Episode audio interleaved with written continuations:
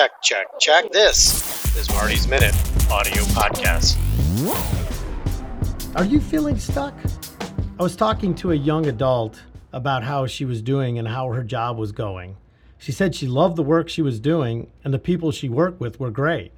But I could tell there was something wrong. She didn't have that twinkle in her eye or that excitement in her voice as she talked about her situation. When I inquired more about the job, I found out that she was feeling stuck. She thought her career was not going anywhere and not sure where she really wanted it to go. So I asked, What are you doing now to develop your future and get unstuck? She looked at me puzzled, so went on to explain. Instead of looking at the macro picture and thinking her career is not where she wants it to be, she should be looking at the micro view.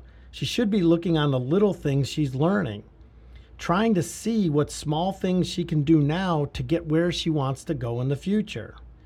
If you talk to an athlete, yeah, they want to run the next marathon, but they know they need to start the training now. If they put in the miles now, they will reach their goal in the future. It's the same in business and in your career. Hoping and thinking about the future is great, but the only way you're going to get going and where you want to go is to work on the small stuff today. If you're feeling like you're stuck, stop thinking about how something or someone is holding you back. Focus on the one or two minor things you can do to get some momentum going, and you'll be amazed at how the small things can take you to big places. Until next time, I'm Marty. Make every minute count.